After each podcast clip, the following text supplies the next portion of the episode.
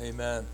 If you would join me in John chapter 20, that'll be our passage of Scripture uh, for the message this morning. You can find that on page 760 uh, in the Bible that's there in front of you in the pew, and we'll follow along with that in a few moments. Today is a special day, and that should be obvious by the fact that I'm wearing a suit this morning. Uh, I typically only wear a suit if it's uh, someone's wedding or their funeral. So if someone's getting married or buried, I'm wearing a suit. So if you see me in one of these, typically it means that someone's life is over as they know it. All right, a lot of smart husbands in this service didn't laugh out loud at that one. Good job, guys. Next week, I won't be wearing a suit. I'll be back in what I typically wear on Sunday mornings, a little bit more casual. But today, I'm wearing a suit because it's Easter and also because my wife wanted me to be wearing a suit in our family photo uh, that we would take. And today's a little special. Uh, it's, it's a special Sunday. And the reason that this Sunday is special, it's the one Sunday of the year that we emphasize more than any other day Jesus' resurrection. And we emphasize it one day a year because if every day is special, then no day is special, right? But here at our church, we gather every Sunday because Jesus rose from the dead on a Sunday. That's the reason we gather when we do. And every Sunday we celebrate his resurrection and his power and his transformation that he provides to us. And so that's something we do on a weekly basis, and we would love for you to be a part of that weekly journey of celebrating Jesus and the transformation that he brings in our lives. But today is Easter Sunday. So I'm expected to wear a suit and I'm also expected to preach especially good today. There's a little bit extra pressure on me to deliver a sermon that's just a little bit funnier and a little bit more engaging and a little bit more powerful than usual, which is hard because it's usually so great. So to go above that is even more difficult. The truth is that one of my values is that there are no ordinary Sundays because every Sunday could be someone's Sunday. And so every week we try to proclaim the gospel in a clear and compelling way here. And I'm going to be try, just try to be faithful to do what I do every Sunday this morning. Because I believe that we're called to regularly proclaim the message of Jesus. And I think that not only is something that that's something that we should do every Sunday, I think it's something that we should do every day. And it shouldn't just be the preacher who proclaims it, but everyone who proclaims it. And that's the reason that next Sunday we're starting a new series called My Story. And we're going to talk about the stories of some of the people here in our church and how Jesus has changed their lives. I'd love for you to be a part of that. Because God can work through ordinary people.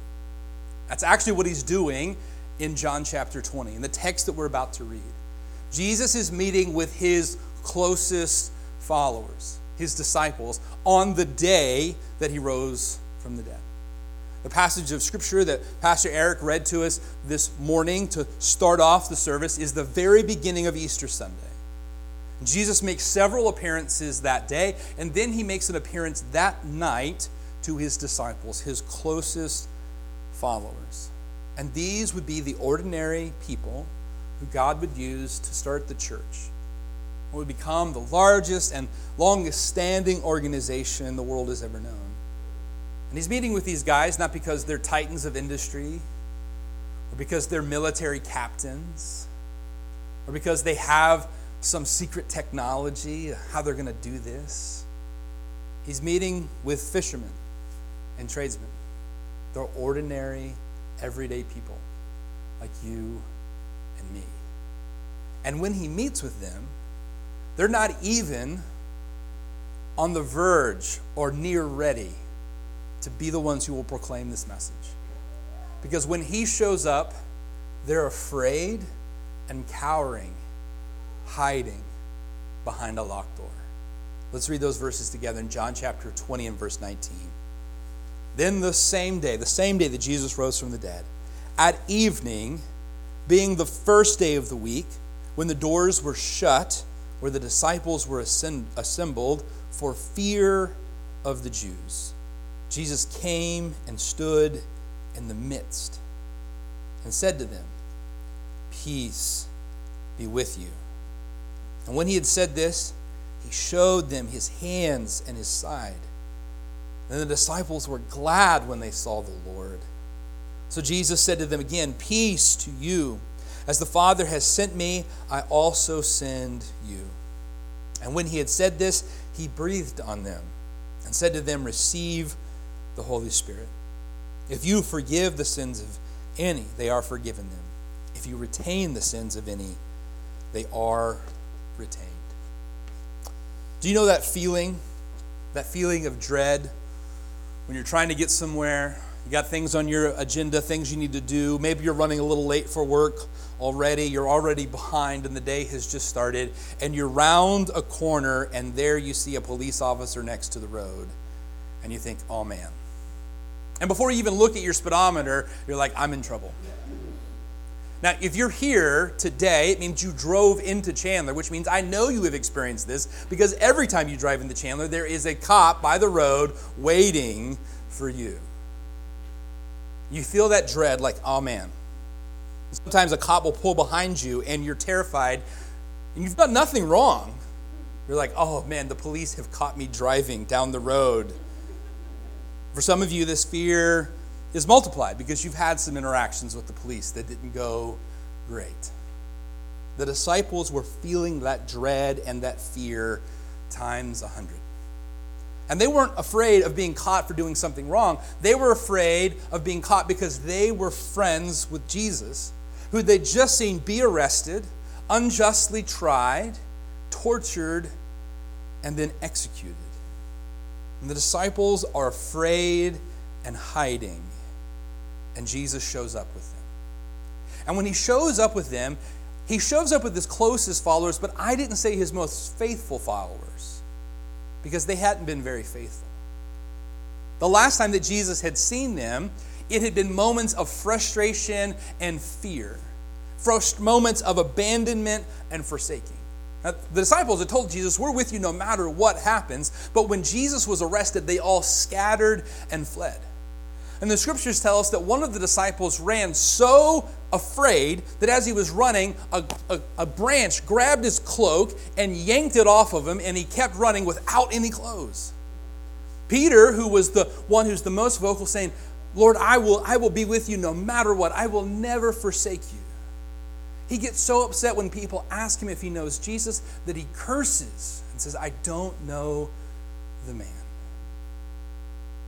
These disciples had all run afraid.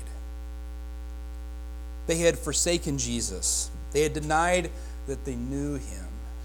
And now, as they have gathered together, Jesus shows up. Now, it might be that when you walked through the doors this morning, you felt a little uneasy. You felt a little anxious. Because you and God haven't been on good terms. It's been a while since you spoke with Him. And the last time you did speak with him, you didn't say kind words. You said unkind words about him. It might be that this morning you feel shame because you've turned your back on God. You've rejected him. You've run from him. I want you to know you're in good company. Because it was in a group just like that that Jesus appears on that first Easter Sunday and he walks into their midst. He doesn't stay on the fringes or on the peripheral. He doesn't stay distant from them, but rather he walks right up to them and is in their midst. He walks up to his forsaking, fleeing, fearful friends. So I hope you take comfort this morning that no matter your failures, no matter your shame, that Jesus desires to be in your midst. He wants to be among us today. These disciples, they would spend this evening with Jesus not because they earned it, because no one ever had a presence with Jesus because they deserved it. No one back then or even today has Jesus' presence in their life because it's their right to, or because they've purchased it, or because they've earned it through all the things that they've done. Anytime Jesus shows up to anyone, anywhere, it is out of grace and generosity. He owes no one anything.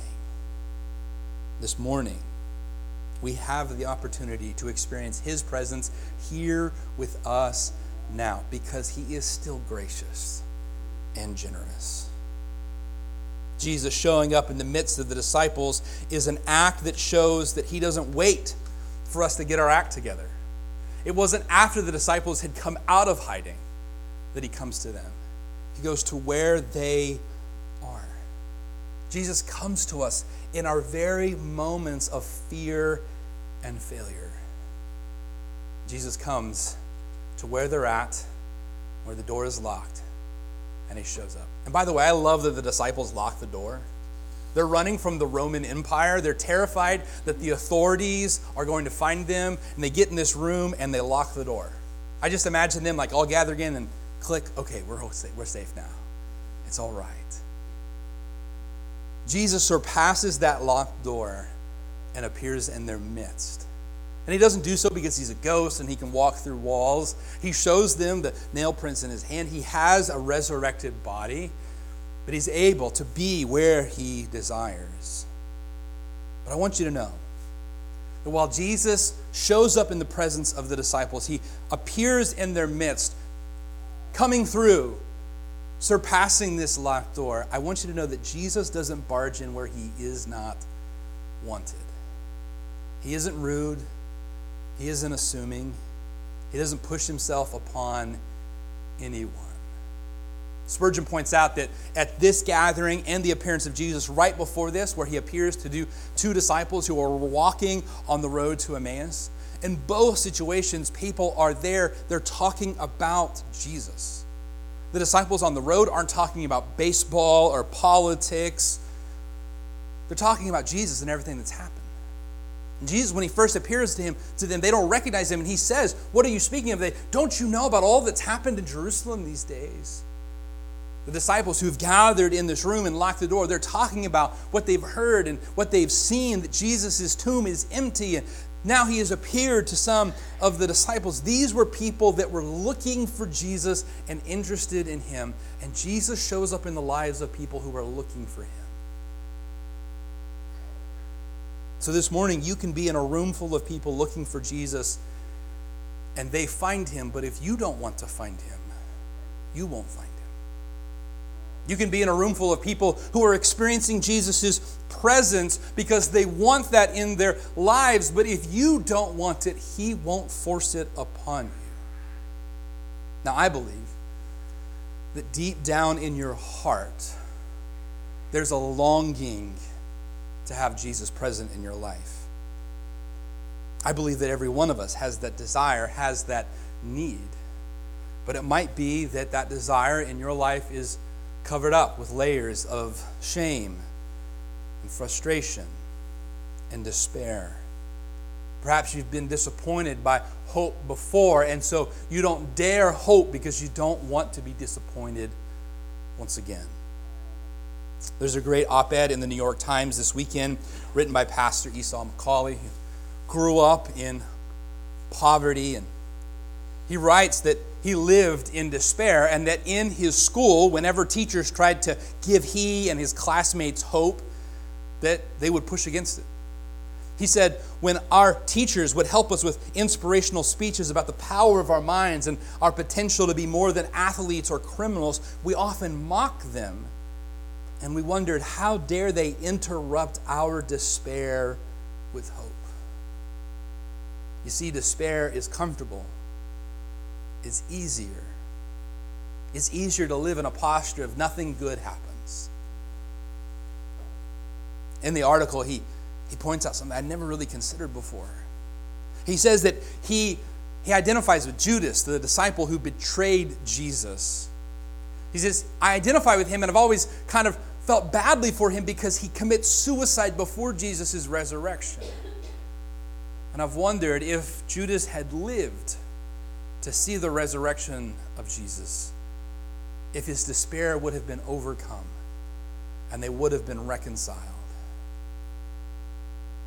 McCaulley says that he's just lucky that his despair and the ways that he treated his despair didn't destroy him before he came to know the hope of Jesus. A few years ago, You might have heard about this in the news. It was kind of a big deal. This was before COVID. Researchers were trying to figure out why the American life expectancy, which had been going longer and longer and longer for years, was suddenly getting shorter and shorter. And what they discovered is that though we had more medicines to overcome diseases and we had more advanced techniques for treating cancer and heart disease, on average, people were living less because there were so many people dying from what they called deaths of despair deaths from suicide, overdose, or addiction related deaths. Those deaths of despair were taking people out at younger ages. My fear this morning is that if you're here today and you have this despair, that you're not willing to risk hope because of your despair. My fear is that your despair will destroy you before you have the opportunity to come to know hope. Just in the last month, we've seen people die, these deaths of despair, before they came to know hope. It's heartbreaking. Friend, Jesus wants to show up in your life. And it might be that you have the door closed to Him and you've got it locked and you, have got the chair against the door because you don't want Jesus to be a part of your life. Friend, He won't barge in, and He won't force Himself upon you. But He's there, and He's knocking. There's a passage in the book of Revelation. It's actually written to a church that's forgotten what it's about. They've forgotten Jesus. And there's a picture of Jesus standing on the outside of this church, knocking on the door, saying, I wish that you would let me in. If you would let me in, I would come in and I would be present with you. I would, I would have dinner with you. I would fellowship with you. And this is a tragic scene of a church that has gotten so off mission that they've forgotten about Jesus. And so he's there knocking at the door. And I think the same thing is true about our lives. Jesus wants to be a part of our lives. But we've become so distracted with everything else that we've forgotten about him. And he's there knocking at the door, waiting for us to let him in. And friend, I hope that you will let him in, that you will listen for that knock at the door. Because when Jesus arrives, he brings with him peace. Verse 19 says, Jesus appeared in the midst and said, Peace be with you. Have you ever had someone tell you to calm down? How did that go? Right? You ever had someone say, Don't worry about it? And you're like, Oh, great idea. I'm, I'm just not going to worry about it. This thing that I was terrified of, I'm just not going to worry about because you gave me that great advice. It's not really helpful? It's like someone is out there drowning and you're yelling at them, hey, swim! Swim! Hey, they would if they could. Yelling, calm down. Don't worry. Or swim. It's not helpful. When Jesus shows up and he says peace to the disciples, he's not just giving them advice, he makes it possible. You see, when Jesus shows up, it's after his death, crucifixion, burial, and resurrection. When he shows up, he's making it possible for us to be reunited with God. Ephesians chapter 2 tells us that he himself is our peace because he destroyed enmity on the cross. Enmity is the thing that hangs in the air when you've had words with someone. Now, maybe you're here and there's someone else that you're with and you, you had an argument this morning, maybe on the way to church. That happens, right? But you, you're here and Pastor Daniel's like, all right, let's pretend like everything's fine, right? And we're going to greet everybody when we walk in the church because it's Easter, you know? But it's still hanging in the air. And when you get back to the car, you're going to pick up right where you left off, right? The thing hanging in the air is enmity. It might be that there's someone in your life that you're upset with them and they don't even know it. and you pretend like everything is fine, but every time you're around them, that thing is hanging in the air, and you'll never have the relationship with them that you could until that thing is settled. Scripture teaches us that there's enmity between us and God. That there's this, there's this thing hanging in the air between us and Him. And what Jesus did on the cross was conquer that. He takes the enmity out of the way so we're able to have fellowship with Him once again. And what Jesus does on the cross is make it possible for us to have peace. And He overcomes not only what is attempting to separate us from God, but also to kill us or drown us. You ever thought about the fact that swimming is just constantly overcoming what's trying to kill you? Because if you stop treading water or swimming, you sink. And it isn't because the lake or the pond or the pool that you're in has it out for you. It's not personal, it's just in its nature. It's the nature of it. That if you're not swimming, you're not treading water, you're not floating, you're sinking. The nature of this world, the nature of this life is to swallow us up, to take us down. I grew up in, in Nashville, Tennessee, and moved to Virginia Beach when I was 13. My father was transferred. And not long after we moved there, I went, went to the beach and we went with some guys who, who knew how to bodyboard. And we intentionally went right after a tropical storm because we knew the waves would be big. And I got out there in the water and I was having a great time, but then I got sideways on a wave and it toppled me over and over and over like I was in the spin cycle of a washing machine. And finally, I stopped because my face was scraping against the sand of the beach. And I stood up and I couldn't believe how far down the shore it had carried me. And I suddenly had a new appreciation and respect for this powerful force of nature if I wasn't careful, would kill me.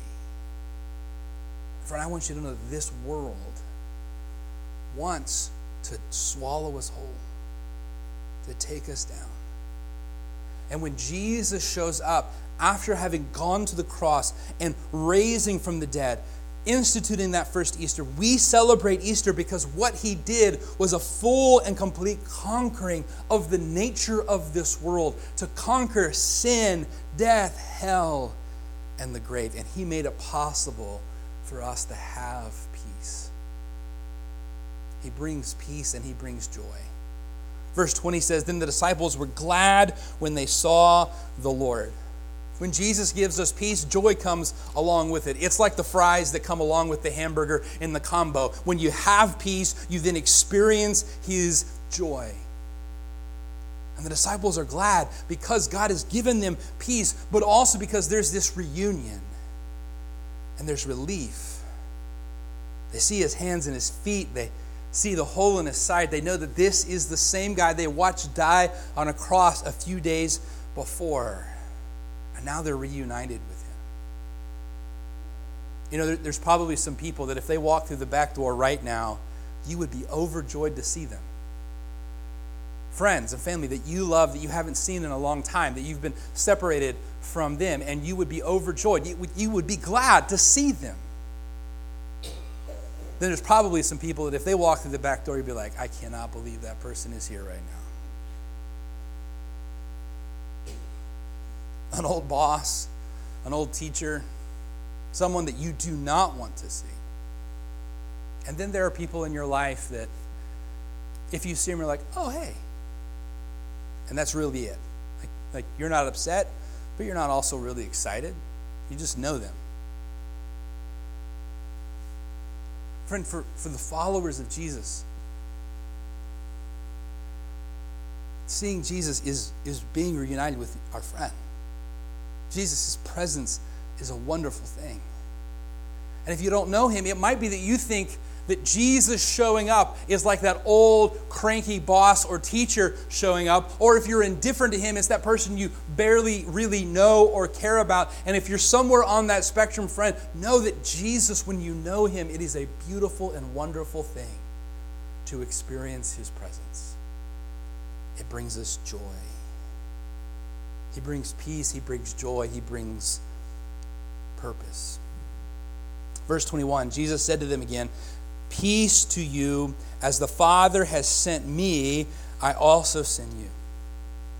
You know, the disciples weren't morons, but they spent a good portion of Jesus' ministry like really confused about what was happening. And that reached an all time level when Jesus is arrested and then killed, and they don't know what they're going to do. But in this moment, when Jesus gives them their purpose and their calling, never again would they be in the dark about what they were supposed to do. There would be times that they weren't sure the right city to go to next or the right way to handle a specific situation, but they always knew what their calling and purpose in life was. God gave them clarity of purpose in this moment. I don't know about you, but I'm constantly wondering, like, what am I going to be when I grow up? And then I go, oh, I am a grown up, right? The world is confusing. There's so many messages out there today, so many stories that are told, so many people telling us what we should do, how we should act, what we should be upset about, what we should be happy about, who we should vote for, what we should buy. There are constant messages blaring at us all of the time. But when Jesus shows up, it gives us a clarity that we can find nowhere else. It makes it obvious what our purpose is, what our mission is. There are people that have served this week long and hard hours volunteering. People who were here very early this morning, helping set up. And they do so happy and clear because God has called them to it. I want you to open the door to Jesus because he brings peace and joy and purpose and also power. Verse 22 says, When he had said this, he breathed on them and said to them, Receive the Holy Spirit. Now, this might seem kind of odd. He says something and he breathes on them, like, right? Like if you had walked in the church this morning and I said, Hey, happy Easter. right? It'd be strange. Jesus does this, but he's illustrating something. And these, these guys that he's with, they're all Jews. They would have grown up in Jewish households where they would have been strongly encouraged to memorize the works of Moses. And maybe some of them didn't memorize all of it, but they probably all had to start and they memorized the first couple chapters that give us the creation account. And it tells us that God created Adam and breathed into him the breath of life. And what Jesus is doing in this moment is he's breathing into them not the breath of creation, but the breath of a new creation. Not the breath of life, but the breath of new life. He's giving them power. And they would be able to accomplish these incredible things. So it would be said of them that they were turning the world upside down. And they weren't able to do that because they were so talented or gifted or so well connected or so rich. It would be because God gave them the power to do so. What they would do and the lives they would leave, the impact they would have, is because of God. And this morning, if there's anything in what I am saying or what has happened in our service where the Spirit connects with you and calls to you, it's not because of us. It's not because of my ability or my power. It is only through the Lord speaking through us. It is the power of His Spirit because I might be able to deliver a sermon that you find interesting or funny or helpful, but only the Spirit of God can give you the hope that your heart is desperate for. That's why we're desperate for His power. And the scriptures teach us that those who follow Him, that the same power that raised Jesus from the dead is at work in us.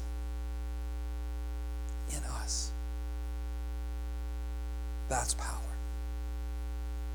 And the life that Jesus has called me to, it's only possible because he gives me the power to live that life.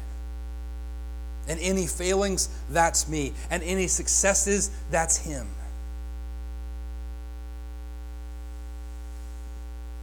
And then the last verse, I'm, I'm tempted to leave it out of the Easter sermon to, to wrap up a little soon, but I think it's important because many people have misunderstood and misapplied this verse.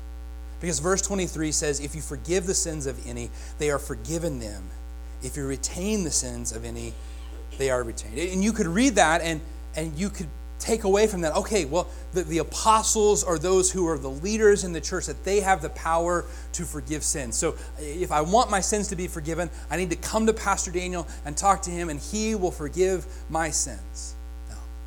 Friend, I don't have the power to forgive your sins because your sins weren't against me, they were against God. Only God can forgive you of your sins. What Jesus is saying is, I am commissioning you, I am sending you out to take this message of my sacrifice for their sins and my resurrection and conquering of death, hell, and the grave. And whoever listens to your words and believes them, their sins will be forgiven. You see, Jesus showed up there with them that day, and I wish I could have been there. But Jesus would go on to say that blessed are those who believe without having seen. And he would say that these words that he is giving to them, that will be repeated by the apostles and by the church leaders and by pastors and worship leaders and anyone who loves you enough to share with you the truth of the gospel, that those words, if you believe them, they're not just the words of this preacher, they're the words of hope and life. They're the words of Jesus.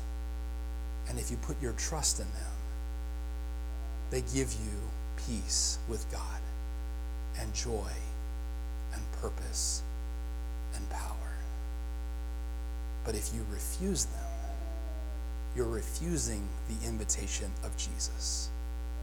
And you're refusing his peace and power.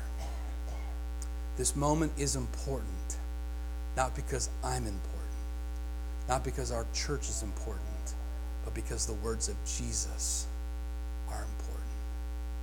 And if you walk out from here and you forget all about us, but you remember the words of Jesus, that'll be answered prayer. Because the words of Jesus, if you believe them, you'll experience his presence in your life. He'll come into your midst. He'll come in the middle of your failures and your fear and your despair and He'll bring His peace and His joy, His power, and His purpose. Let's bow our heads for a word of prayer. My prayer for you is that the peace and joy of God would dwell in your heart and that the power and purpose of God would change your life. Lord, I ask that you would work in our hearts in this moment. Lord, that your spirit would speak to hearts. Lord, that your spirit would knock on the door. And Lord, that there would be some here today who seek you and find you, who open that door to you and experience your presence. Pray these things in your name. The team's going to lead us in a final song, and I'm going to invite you to just remain in this posture of prayer. God's working in your heart and life, and you need to come and pray at the altar. Feel free if you need to pray there at your seats, or if you'd like to sing in celebration of what Jesus has done for you. Whatever the need might be, respond to Him as He's spoken.